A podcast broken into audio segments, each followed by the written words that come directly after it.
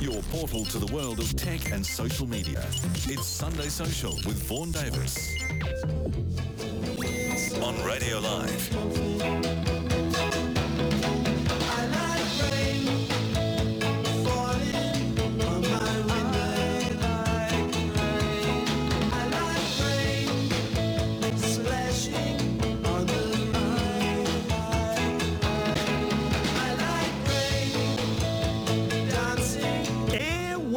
To Sunday Social. I'm Vaughan Davis with you right through till 8 o'clock, show number 208. Thank you so much, so much for joining us tonight. I would love you to be part of the show. Text me 3920 keyword live, or you can probably just text 3333 keyword Vaughan and, uh, and, and vote for me. Hell, I might win Dancing with the Stars without even dancing. That would be the way to do it. Uh, or you could tweet me. Tweet me at Vaughan Davis and I will both reply to you and incorporate your witticisms in the show. Later on, Kate Owen, who, big news, drumroll, had a birthday yesterday. Happy birthday, Kate, is joining us despite it being B plus one, birthday plus one, and we're going to get the lowdown on influences, not, not the lowdown on influenza. That's an entirely different thing, although similarly viral. Uh, we're going to get good Gmail news for all you secret squirrels out there. And I know a lot of you have got secrets, but you still want to email people. Well, we've got the answer. And, and I'm sort of sitting on the fence on this one, a gadget, a gadget and an app for finding out exactly to the millimetre where that dirty rat in your wallboards is. High tech though. First though,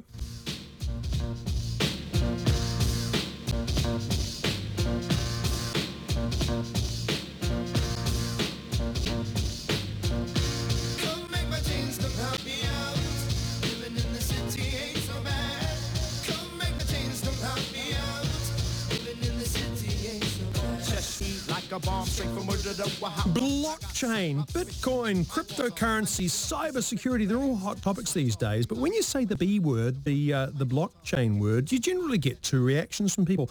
What is it and where can I buy one? And sometimes, uh, worryingly, both those reactions come from the same person. Well, here to clear the clutter and to explain the murky world of blockchain to us is Aaron McDonald, CEO and founder of Auckland Blockchain Studio Centrality.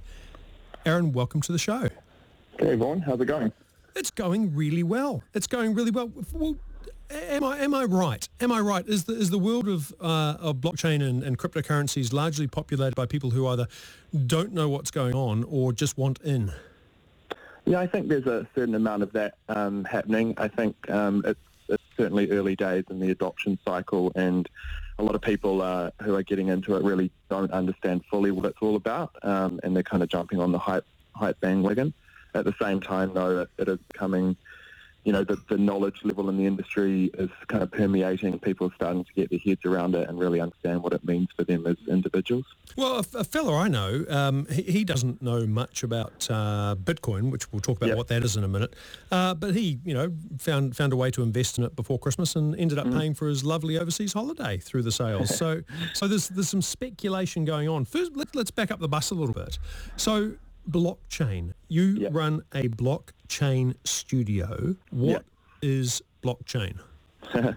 Um, well, a simple way to understand it That's what that- that's what we're after. Yeah, yeah. It's like a ledger. Um, you know, in, in accounting, you might have a ledger and you keep a record of transactions in that ledger. So one of those one of those big old books that the accountant Yeah. the quill pen would have had back in the day. Exactly, but instead of it being like tucked away in your in your vault or in your office, it's a public ledger, and anyone who's part of the network um, can add transactions to that network as long as they follow the rules.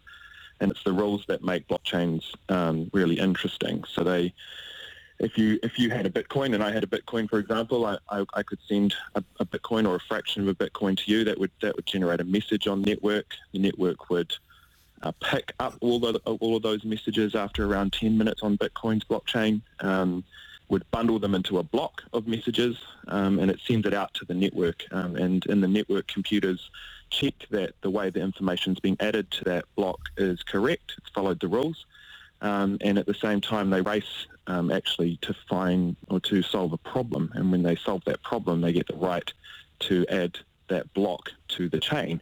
And that block contains a reference to all the other transactions that have happened in the past. So after a few blocks of, of um, information on, on the network have joined up, it's very hard to undo the information in it. And you get two cool things out of this. One is this decentralized thing where you can have this public ledger that anyone can add information to as long as they follow the rules. It's um, it's unbroken and it's hard to uh, to hack.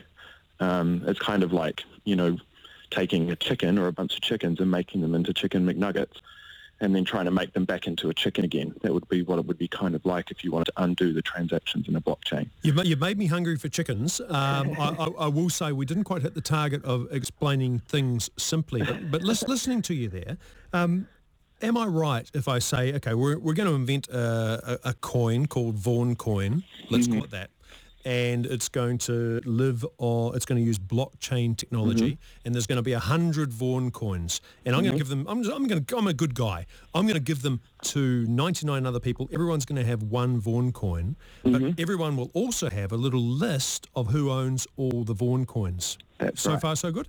And then let's say Vaughan wants to give Aaron his one and only Vaughan coin I give it to you. And Yep. in the act of giving it to you every one of those hundred people gets told hey Aaron's now got two Vaughan coins, including Vaughan's old one, and Vaughan has got none. And then if the next morning I, I try and give someone a Vaughan coin, they'll go, wait a minute, we all know that you've got none. And we all know that Aaron's got two. Is that, a, is that in, right. in a nutshell? Yeah, that's a really good explanation um, of the, the that's the kind of initial use case for um, Is- is- is the currency blockchain. one. Yeah, So- so- the currency. So the comparison is though in in, in the, the current system, I need an intermediary. I need I need a bank. So I when I say when I say to you, hey Aaron, I'm going to give you ten dollars. You you go no, I don't believe you, mate. Um, Yeah. You need I, I need to tell my bank, my trusted bank, to give you the ten dollars, and you go, yep, I, I trust the bank, and and that's that. But in this in this blockchain world, we don't need that that central authority. That's what you're saying, right? That's correct. Yeah, so it gives us um, ability to have these uh, processes where we don't need an intermediary and we can directly integrate, and, you know, um, and, uh, transact with counterparties, genuinely peer to peer. And so you can now look at a whole bunch of processes where information is exchanged or value is exchanged, um, where there is a middleman, and you can start to cut those middlemen out. Or, or indeed middle, middle women because it's Yeah, it's, well, that's it's, right. you Yeah, know, it's, it's not the 19th century Middle anymore. things. So I, I, don't, I don't know how much of a student of blockchain history you are, but when when did this all emerge? It feels like I don't know. We've been reading about it for five years, maybe. Yeah, well, um, actually, the, the kind of technology goes goes a long way back, and it's actually just a bunch of stuff that's been around for a while, but put together in a different way. Um, the first kind of popular, let's say, mainstream implementation was Bitcoin's blockchain around uh, nine years ago now, and so. Uh, a guy, Satoshi, that no one knows who he is. Um, Oh, we should we should we should we should just pause on that. So the Yeah. the guy there's this guy, right? Uh, and what, what's yeah, his name? Or not. What what's his or her name? Nakamura. Hitoshi Nakamura, who may or may not exist, may or may not be a, a Japanese-sounding uh, guy, may, maybe a you know, may, maybe the maybe the, the the Catholic Church, maybe the Vatican, who knows? Yep. So they, they they he or he or they or she came up with Bitcoin.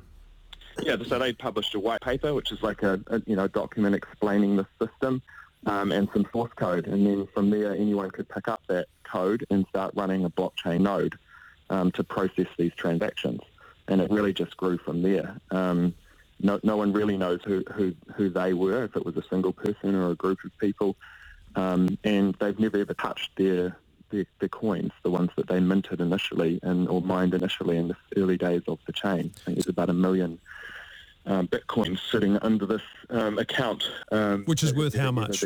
Make me feel Now? sick. How much? Yeah. Billions. billions. So we, we, we kind of kind of succeeded, kind of failed in the in the sim- simple blockchain explanation. Let's go for a simple Bitcoin ex, uh, explanation. So in, in my example, I just said I magicked up 100 Vaughan coins and gave Yep. them to 99 friends and kept one. But in the real world, how does a cryptocurrency work? How do the coins come into being? We hear a lot about Bitcoin mining. Yeah, so um, there are two two ways generally that coins can come into being. One's mining and the other was, is minting or forging. So mining is like um, is the process I was describing earlier, actually, which is every time a block gets added to the chain, the computer that added that block or the address that had the right to add that block is rewarded with some bitcoins. So the protocol, the rules of this software say that um, every time a block is added, we'll give someone a reward for adding that block, and that gives people an economic incentive to be part of the network. Um, as those coins go up in value, then their their work that they're doing in the network, the computing power they're providing, the checking of the transactions, the holding of the database, they get this reward. And this reward is, is a Bitcoin or a bunch of Bitcoin. Um, and so when you have that, then you could, you know, go into, they go into your account and you could spend them like we talked about earlier. The other way is minting, which is you create, pre-create a bunch of um, coins in a contract, a smart contract. This is a special type of application. Has some of the same features of the blockchain. That they're immutable. You can't change the code once it's deployed into the network. So you could mint your 100 Vaughan coins, send them out there, um, and have those exist on, on a blockchain. I'm quite excited. I might do this before bedtime. Um, the, the the mining side of it, Yep. there's there's interesting parallels there between real gold mining in that in the early days of Bitcoin, the amount of computing resource needed to to um, to mine a Bitcoin was relatively low and Yeah. easy to find. Sort of like you turn up to the gold fields and there's nuggets lying everywhere. But as as the years pass, more and more and more energy, or literally energy, because pe- people need electricity for their computers, uh, is required to find the bitcoins or to, to, to mine the bitcoins. So, and, and I guess that's analogous to those enormous gold dredges that scoured out the, the, the South Island rivers or the enormous open cast gold mines we have these days, right? Yeah, so they call that um, proof of work, which is um, is really just a way to say that we proved that a real machine, like a real computer, spent some real electricity to solve this problem, and it stops the network being attacked by spammers who might set up lots of virtual identities to try and overtake the network, to, to overthrow the consensus of the network and, and take that that that uh, coin that you gave me and reassign it to themselves without the authority to do it. Hey, So just, that's just, just the energy costs come from. It's an economic, you know, disincentive to try and fake the information on the chain. It, it, it adds some value. Now, speaking of value, just before we go go to an ad, um, Yep. well, that's value in two senses of the word. Really. say, let's say I've, I've got an, a whole entire Bitcoin, which is worth Yep. you know some several thousands of dollars, I think. H- how do I then spend it? Yeah, well, you would spend it just like you would um, your money in your in your bank account. Well, McDonald's a- McDonald's drive-through. I'll have a, a quarter pounder combo, please. Not not quite, although uh, uh, watch this space. Um, I think uh, generally two people would have a wallet, like yourself and another person, um, where your Bitcoin would sit. You have an address, like an account number in your bank, and you would know my account number. You'd put that into your your wallet application, tell it how much Bitcoin you want to send me, and sign that message with your private key. And if, that and if you happen to be a, across the network. if you happen to be a Maserati dealer, then I could use that to buy a Maserati from you. Absolutely. That's something to think about in the break. Uh, back real soon with Aaron McDonald from Centrality. The latest apps, the World Wide Web. It's Sunday Social with Vaughan Davis. Hey, welcome back to Sunday Social. Before the break, we're talking to Aaron McDonald from Auckland Blockchain Studio Centrality about blockchain being a distributed ledger where everyone knows what everyone else has got, so you don't necessarily need a bank.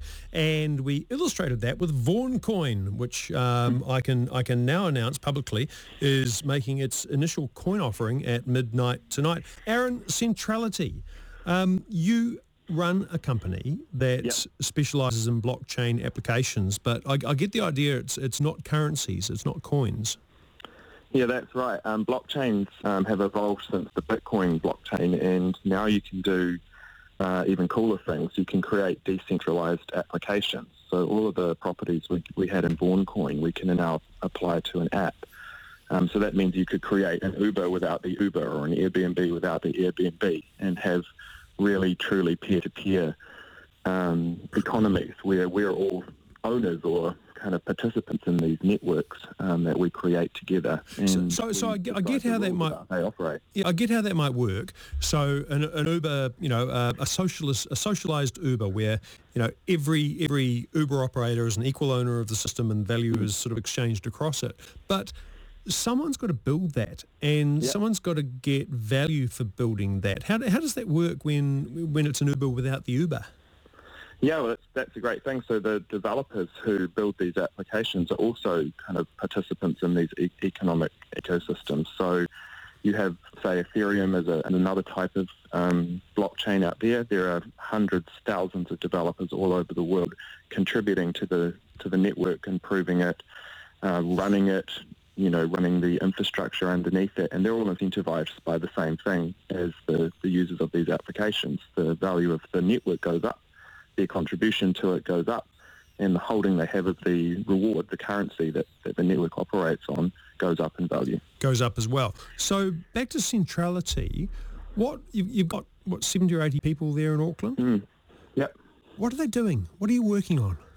Yeah, they're, they're software engineers mostly, um, and they're working on, I guess, the building blocks for these decentralized applications. So we have our own blockchain technology that we've been developing between our, our office here in, in New Zealand and our one up in London, and that's called Plug. It's a new type of blockchain, um, and it does lots of cool things um, that enable different types of applications. We want to bring um, mainstream things that you do every day into blockchain, so kind of push it well beyond the currency use cases or financial use cases, so that you could have your entire life running on a decentralized platform, and all the things that you would do on your normal day-to-day basis could run on this um, on this blockchain. So we're being we're, st- we're still being quite abstract. Give me give me a vision of um, something I might do in a couple of years if you know your blockchain plug is is an everyday um, building building block for you know for, for the, the transactions we make in life. How might it affect me? Yeah, hopefully, like you wouldn't necessarily even notice the dis- difference because you would just go and use the apps and the technology you use today. But underpinning that would be a decentralized framework. So the Uber example is a good one. Keep coming back to that. But you could be booking your cab, making the payment, you know, going on that ride, rating the driver, all of the things that you do today, except um, the economic model underneath that would be decentralized. which presumably is going to be a fairer model for the participants when you don't Yeah. have something like a bank or a credit card company, um, you know, charging charging for those transactions. Yeah, I think um, there'll still be a role for, for banks in the future, um, but they'll just have to change, you know, as technology comes along. Um, people's roles in, in the ecosystems have to adjust and, and transform. You know, the banks of today aren't the same as banks of, you know, 100 years ago, and that will continue to happen. I think people will still need people and, and there'll still be processes that people are involved with and brands will still be things that are trusted. So um, banks will just have to change the way they operate and the, the areas they add value will have to change as well. And But it should be a fairer deal for all of us. That's Yeah. the key. So the the value of blockchain. So we- we've we've talked about you know transactions, um, you know either either financial transactions or accommodation or transport or whatever. Identity is an important part, and I, and I was reading about the idea of the identity of produce, the identity of things like everything from a bottle of wine to a uh, a tin of New Zealand milk powder to an apple. And in the same way that the, the Vaughan coin's identity and ownership is tracked through Vaughan coin, we could do that with an apple or a bottle of wine or, or some, um, you know, some milk powder, right? Yeah, that's right. It's um, it's one of the most exciting things actually, and it's probably one of the earliest use cases I think that will go mainstream. Um, we, one of those building blocks I mentioned that we're building is called Single Source, and this is essentially an identity framework. So we're building these tools so that if you're just a regular old developer who hasn't had much experience with blockchain, you can just start using this stuff and incorporating it into your processes. And we're working with produce um, suppliers, uh, automotive companies, Because, because um, fake spare parts are a big issue, right? Yeah. So all these things, pharmaceutical companies, to um, create systems where they can track these um, items, improve the provenance of them, and make sure they're not fakes, and kind of know where they are in the supply chain, and automate a whole bunch of processes around those things as well. Which actually seems like a, an immediate real-world problem that's waiting to be solved, ra- rather than whatever problem it was that Bitcoin solved. Yeah, I mean, I think um, the practical implications when you've got the, the, the decentralized apps or these smart contracts are, are much, much greater, um, and they are there are real everyday problems, and and we're coming across them all the time um, where this technology can help solve or improve the process. So let, us talk about centrality and let's talk about how you used coins as a mean uh, a means of raising money for the business and, and, and the, the story behind that. Yeah, it was um, pretty wild ride. Um, we had um, been building our platform software for about uh, 18 months and and we're going to kind of pass the point of where you kind of prove that you had something and you wanted to scale up. Um, and in the blockchain space, there's a way to raise funds called an initial coin offering. So you can essentially um, sell um, a token which gives people um, the rights to do certain things in your network. And the best way to explain that would be kind of like a postage stamp. You can go and buy some postage stamps from the, the postal service and I can use that stamp to send mail across the network. Um, and our token works kind of like that. It's called a, a utility token. So it's the the postage stamp or the fuel or the power to drive the transactions in the network or the activity in the network. But but so it's we uh, pre-sold these. yeah, and but it's fair to say that that, that speculation sort of um, took place, and I guess to use your postage stamp analogy, um, the the coins for centrality were trading hands at you know at penny black sort of levels rather than the one dollar you know fast post stamp levels pretty pretty quickly. Yeah, we um, we, created about 1.2 billion of these, and we sold around 65% of them to the um, investors in the business. And they are obviously in there for different reasons. Some of them are developers, some of them are companies that are using our software. Um, some of them are pure investors or speculators. There's a lot of that going on in this space at the moment. Um, and we raised around um, 100 million uh, US dollars from the issue of these things, which we're now using to create the next versions of these software and invest in applications on the network. So And, that, that's li- um, that's literally one hundred million dollars in real money that flowed into your company, or one hundred million dollars in other coins. Yeah, so it came in as cryptocurrency. That's how these token issues work. Um, it's like an automated process on the on the blockchain, and then we convert um, that into into cash and a bunch of other hedging instruments to to actually run the business and pay our staff. And Yeah, I was going to say that because as much as you you know you must all like um, uh, blockchain based currencies, you, you you can't really you know pay your mortgage with them just yet, can you? not quite. So so what have you sold? You've, you've had all this money coming in. You've been working uh, making software for two two years, mm, give or take. What have- what have you what have you actually sold?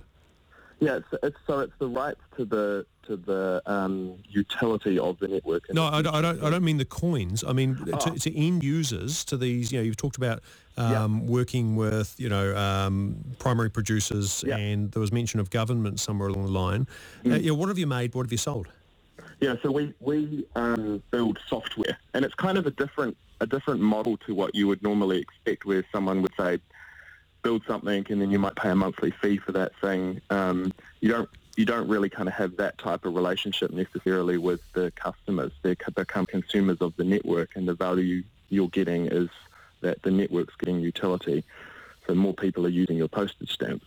If more people use the postage stamps and there's a fixed number of postage stamps, then Then the va- then the value goes up. So goes up. so so to flip it around, then what what has someone done that's of interest with your postage stamps with your network so far? Yeah, the, um, like the identity project that's going on at the moment is a really interesting one. Um, we've got people building uh, healthcare applications where you can store your, your medical data and share that and monetize that without it having to be owned by a, a corporation. Um, we've got people working on transport solutions to um, to help create a new type of economic model to ease, ease congestion or bring um, network capacity in on in at the right time. We've got people tracking plastic pallets and, and crates across a, a delivery network. There's um, uh, companies using it in fast fast food service. There's Now you're talking. yeah. um, there's all sorts of use cases. We have about 20 or so different applications on the go at the moment across um, across com- companies in New Zealand and around the world. Okay, well, it's, it sounds like we should hook up in uh, six months or so when, when all these have, have taken off and you've become very, very wealthy indeed, or you're on the bones of your bum with a tin cup on Queen Street. Hey, Aaron McDonald from Centrality, thank you so much for joining me tonight on Sunday Social. Cool. Thanks, Vaughan. Thanks for the time. You're welcome. Hey, Nav- navigating the dig- digital landscape.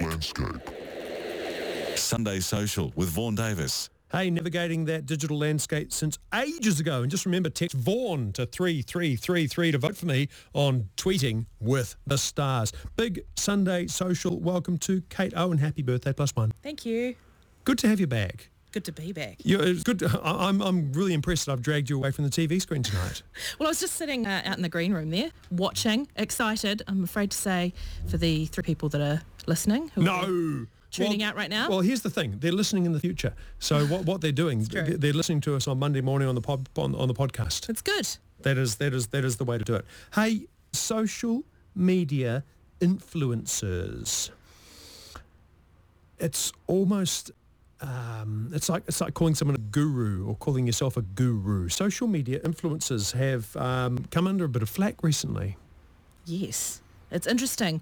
Uh, so basically, you know, influencers, uh, anyone who has influence over another person via social media, um, and they can kind of come in two major tiers.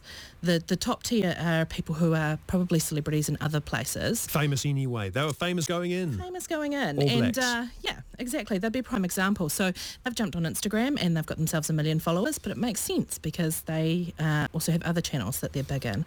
Uh, and then you get these micro influencers. Now sometimes they cross over. Now this is some, this is a little bit oxymoronic. Yes. So micro influencer. So I'm I'm not very influential at all. You are, but with a very select group of people. Okay. It's very exclusive. You make me feel better. Yeah, I try. Uh, so basically, these micro influencers that sometimes become big scale, millions followers, followers influencers, but these micro ones, uh, they could be influence, influential in a particular subject, but often not, just general, I like to follow this person. Uh, and they too are trying to on-sell their tweets and Instagram statuses to, to clients, basically make some money off having a handful of influencers. Which is actually pretty trendy stuff. So, you know, uh, my day job is in advertising and marketing and, you know, every, every other every other day it seems a client wants to come up with an influencer strategy and get, you know, get their product or service in the hands of of people who tweet about it. But but Facebook of all people, or certainly one one chap from Facebook, Neil Stewart, uh, going to poo-poo the whole thing.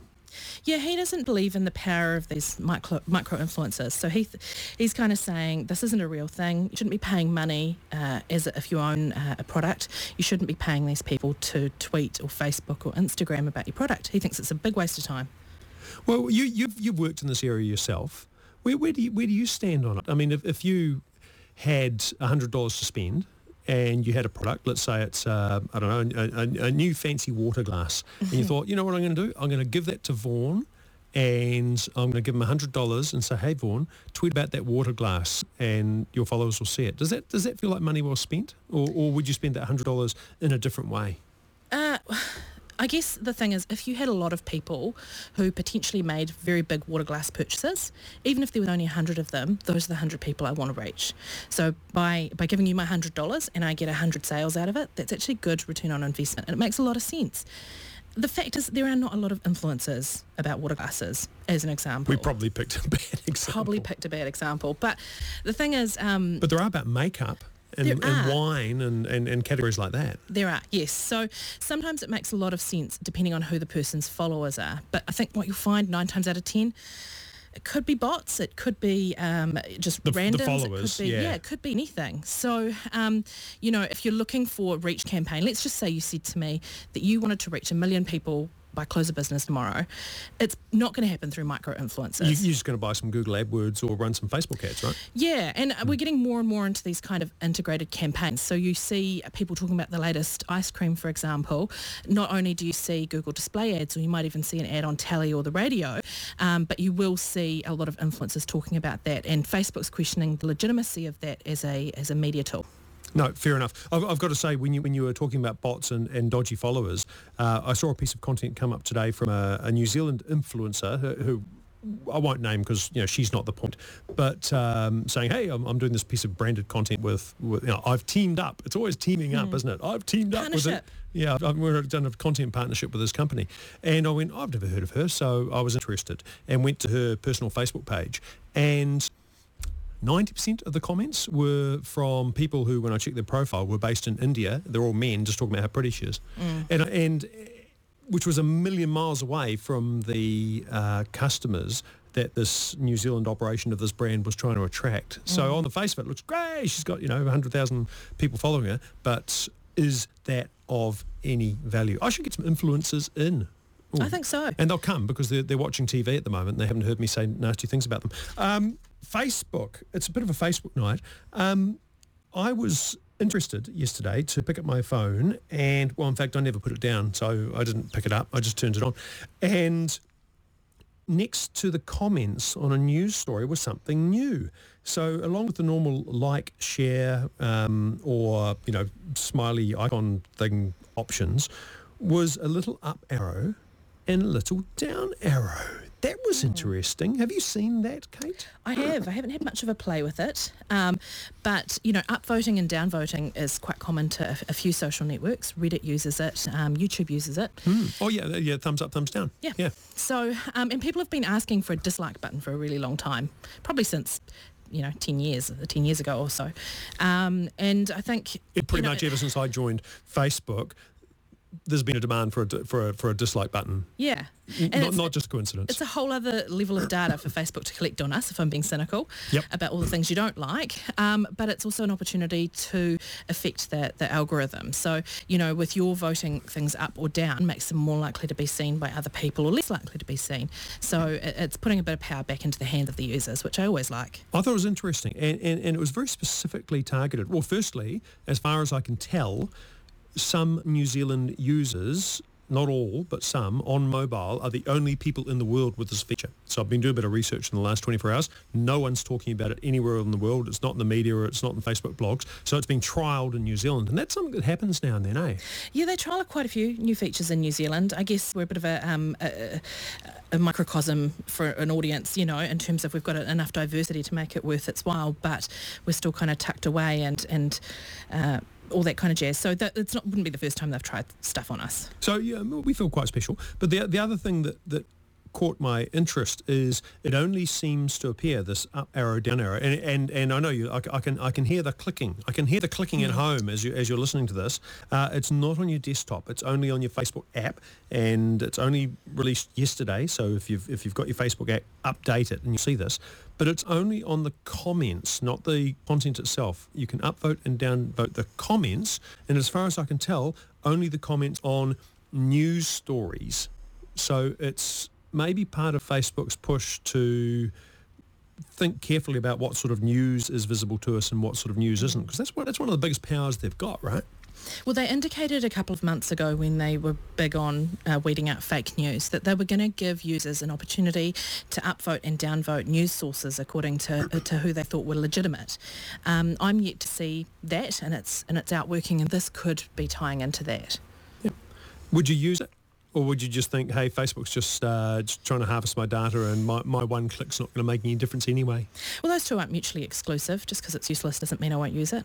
No, that's true. Um, speaking speaking of Facebook harvesting things and people getting grumpy about Facebook harvesting things, um, delete Facebook. Now, we, we both know, I'm sure, people who in the last three months have gone, right, I'm deleting Facebook. You must know people who've done that. I think Paul Brislin did it for about nine minutes. Oh, Paul Brislin, eh? Um, look, I uh, on uh, as a Facebook page admin, you can see why people unlike your page, and I have noticed uh, account deactivation has gone up quite substantially. I'm also seeing account reactivation as a reason for people liking your page going up as well. that's so interesting. How long does the deactivation actually last? Well, the numbers are in, and it turned out it doesn't last very long at all. And Facebook is doing really well, nicely, despite what the chattering classes would say. Um, their users are up, and uh, more importantly for them, their profit is up 49%, uh, or revenue up 49% from last year. So they're only selling eyeballs, so there's more eyeballs to sell. So despite what everyone is saying about Facebook is evil, Facebook's doing this with my data, I protest, it's still where your mates are, it's still where your grandkids are, it's still where the kittens are, and people are still coming. Look, I, I think um, we're yet to see a challenger, and that's the key to this. If there was a legit, legitimate challenger, if everyone was on there, then we'd start to see some movement. But there's just nowhere to go. There, there isn't. There's, there's, there's blue sky. I mean, LinkedIn's making some strides, but in a very specific part of the world, you know, a part of your life, I suppose. Vero, Vero, did you look at Vero? Not the insurance company. I the, signed up. The multi-billionaire um, backed um, image-driven thing. You, I signed up. You Yeah. signed up. I used it for about two hours Oh, okay. I used it for a day. in total. yeah, Yeah. yeah, So, you know, I want to believe. yeah. But, it's a conundrum, isn't it? There can't there can't be a new champion until there is a new champion, or until uh, the U.S. government does a does a you know a, a Bell AT and T thing and just you know breaks up big Facebook. After the break, the apps and websites you just have to have to make it through till Monday. Back soon. The Internet explained. It's Sunday Social with Vaughan Davis on Radio Live. And welcome back to Sunday Social. Yes, indeed, don't worry, be happy. There's a bazillion apps out there. Most of them are rubbish, not the ones that Kate and I have been looking at this week. Hey, Kate? Yeah. Well, in fact, not the websites. We're going to start with the website. Um, Ancestry DNA. Fair enough. They came knocking uh, about a year ago, I think, uh, you know, to my radio live email address, and uh, I'm an influencer. You see, Kate. Oh, right. I'm a. DNA. I'm a DNA influencer. I'm influential in the in the field of DNA. And they said, "Hey, would you like to have your DNA sequenced, and we can find out where you really come from, and maybe Don't- connect you with some didn't do it, no. long lost No. cousin?" I thought, I I, I give spit to all sorts of no. people. Oh, I'll give you some Vaughan. spit. No. I gave them some spit. No. And they told me I was a Viking. That seemed like a fair exchange. Are you telling me that there's a downside? Maybe. Oh, How much do you value your DNA? well, Also, do you commit murder? These two are not unrelated questions. that's interesting. Um, I'm I, I'm I'm not going to rule it in, and I'm not going to rule it out. Good But call, good the idea call. the idea of one day committing murder, because I, I'm a man of high passions. let's let's just leave that there, I think. And the reason why I ask about murder is because um, you've heard about the Sunshine Killer. Yes. Yes, um, finally being arrested. This is this is the guy in the states. Yeah, crime spree in the D- 70s. Did you read the 80s. book Mindhunter or watch the TV series? I watched the TV series. He featured. Right. He featured uh, as an unsolved case. ah, Yeah. wow. He's he's not unsolved anymore. He's now solved. So he was he was brought in, but there's DNA link. Yeah. So what's interesting is, is what Police in the States were able to do was with the website um, that collects your spit, you send them off your spit, they are obviously able to track um, family units and groups of people uh, and categorise them. So even if you personally haven't given your DNA, they're able to look at your family and determine um, this family group is related to this DNA sample that we've got. So they they had a crime scene DNA sample, and they went, hmm, any matches? And they, and so they went to Ancestry DNA, and I guess search warranted the bejesus out of them. And the answer was, we have no direct matches, but we have the siblings of that person. Yeah, so they were able to look at the, the family unit and match the DNA that way, and uh, and then they were able to narrow that down according to the um, information that they had about the killer, um, you know, his look and and, and age and, and details like that, and able to uh, arrest the um, the killer, which is pretty cool. So on the one hand, it's pretty cool because um, you know criminals deserve to be brought to justice. Um, you know, both for reasons of natural justice and, and for the sake of the many many victims this guy had. On the other hand, what if what if it wasn't murder we were talking about what if it was um, I don't know, something the government decided all of a sudden was illegal and wanted to arrest everyone who had blue eyes. that's me. Is it? It is. Wow.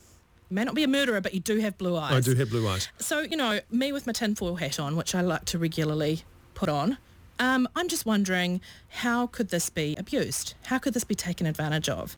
And that's where I get a little bit concerned. Because if I haven't opted in to be categorised, if I haven't given my DNA, but you can still kind of uh, form a semblance of me through my family DNA, a- and then family also add additional information in there. Yes. So they're saying who their cousins are. They're Yes, saying who yes. the name and, and, and birth date of their parents. So these uh, websites hold reasonably comprehensive um, views on who we are. So, so while a lot of us uh, are fairly private about, you know, classic example, you you uh, might tweet a picture of some package that's arrived in the mail, but you're very careful to hide the address because I don't want people knowing where I live. Yet I'm very happy to take this DNA test because the DNA fairy came, and I've actually given away a truckload of information about myself, about my family, and about my future descendants. Do you know how long you gave them rights to use your DNA for? Well, that's interesting because um, I kind of read that afterwards uh, and then asked that my records be removed. And after a long and protracted process, they were. Are you sure? Well, they, they told me they were. well, you know, do you know the the the the, the, the, the take home message from this, Kate? The take home message really is Don't murder. don't murder. Yeah. Don't I'm down with that. Let's not. Lead a blameless life. Don't even pre-murder because the the uh, the pre-crime squad will come and get you, and ancestry DNA will be complicit. Oh, there's one little ray of sunshine. Um, apparently, here in New Zealand, uh, our privacy laws mean that the information cannot be used in that way because the the bedrock of the Privacy Act is that private information must be used for the purposes for which it was collected. And unless you are giving it in order to be convicted as a murderer, you're probably safe. Good. Now, if this, if, if I had committed a murder, let's just say, and I wanted to email you about it, Kate, I would be a mug to just email it in the clear because you know anyone can intercept that and read it and view it and and you know that's that's the end of it. Where are we going with this, Vaughan? Gmail, encrypted Gmail. Okay, talk to me. This is a new feature from Google, and I know a lot of people use Gmail, that allows you to do two things that you couldn't do before. Uh, it allows you to send self-destructing Gmails. So that's like a it's like, Like a s- Snapchat? It's like a Snapchat. Yeah. Without the without the risky photo. Yeah. Really. Or with the risky photo. With the risky that's photo. The way you roll. So if you're a Gmail user and you use it in the browser, look in the bottom right, there'll be a little padlock clock hybrid thing. Click on that and you can say, okay, I want Kate to be able to see this for, for one minute after she receives it. And after that, it's gone. Or go, although, you know, No, you can kind of screenshot, screenshot it, it, which you know, is exactly what, gone. it's is it? exactly what people did with Snapchat, isn't Yeah. it? Exactly Yeah. the same. I think that the key takeaway here again is, is just don't murder people. Just don't have secrets. Just don't. Just don't murder people. and then oh. email about it. I'm writing this down. Wait a minute. Don't Make murder people. Don't email them about it, and don't have secrets. The the other feature though that they brought out, and I do quite like this, and this is this is just good commercial security. Or if you want to, I don't know. Let's say you want to email because quite quite often still in 2018 people share email accounts. You Yeah. know. Vaughan and Spike at gmail.com, me and my dog. Um, let's say you want, let's say it's Spike's birthday and you want to email Vaughan and Spike about, um, you know, secret plans for a, a birthday party. You can put a password on that and then get Gmail to send the password to, to Vaughan's mobile number. It's all a bit complicated. No, it's it? easy. It's easy. It's quite good. It's quite good. So you can't open the email unless you've got the password. And I, I use this quite often with Microsoft Office. Did you know Microsoft Office can do this? You're still using Microsoft Office? Yes, actually. Yeah, well, stay away from me, Google Docs. Okay, all right. No, but it's, it's quite neat. So um, for my work, if Yeah. we're dealing with sensitive material and the client, you know, quite often you sign a non-disclosure agreement and you want to send a document to the client, you can set a password that without that password you can't open the doc. All of the Microsoft Office um, applications support it. Hmm. Oh, yeah. No, sorry. Um, yeah, you've been able to do that for ages. I know. I know. Sorry, I thought we were talking about something new here. No, the, the Gmail thing was new. The Oh, yeah, Gmail thing was new. Yeah, But no, just just think, because just um, as we know about it doesn't mean everyone knows about That's it. true. I'm sorry.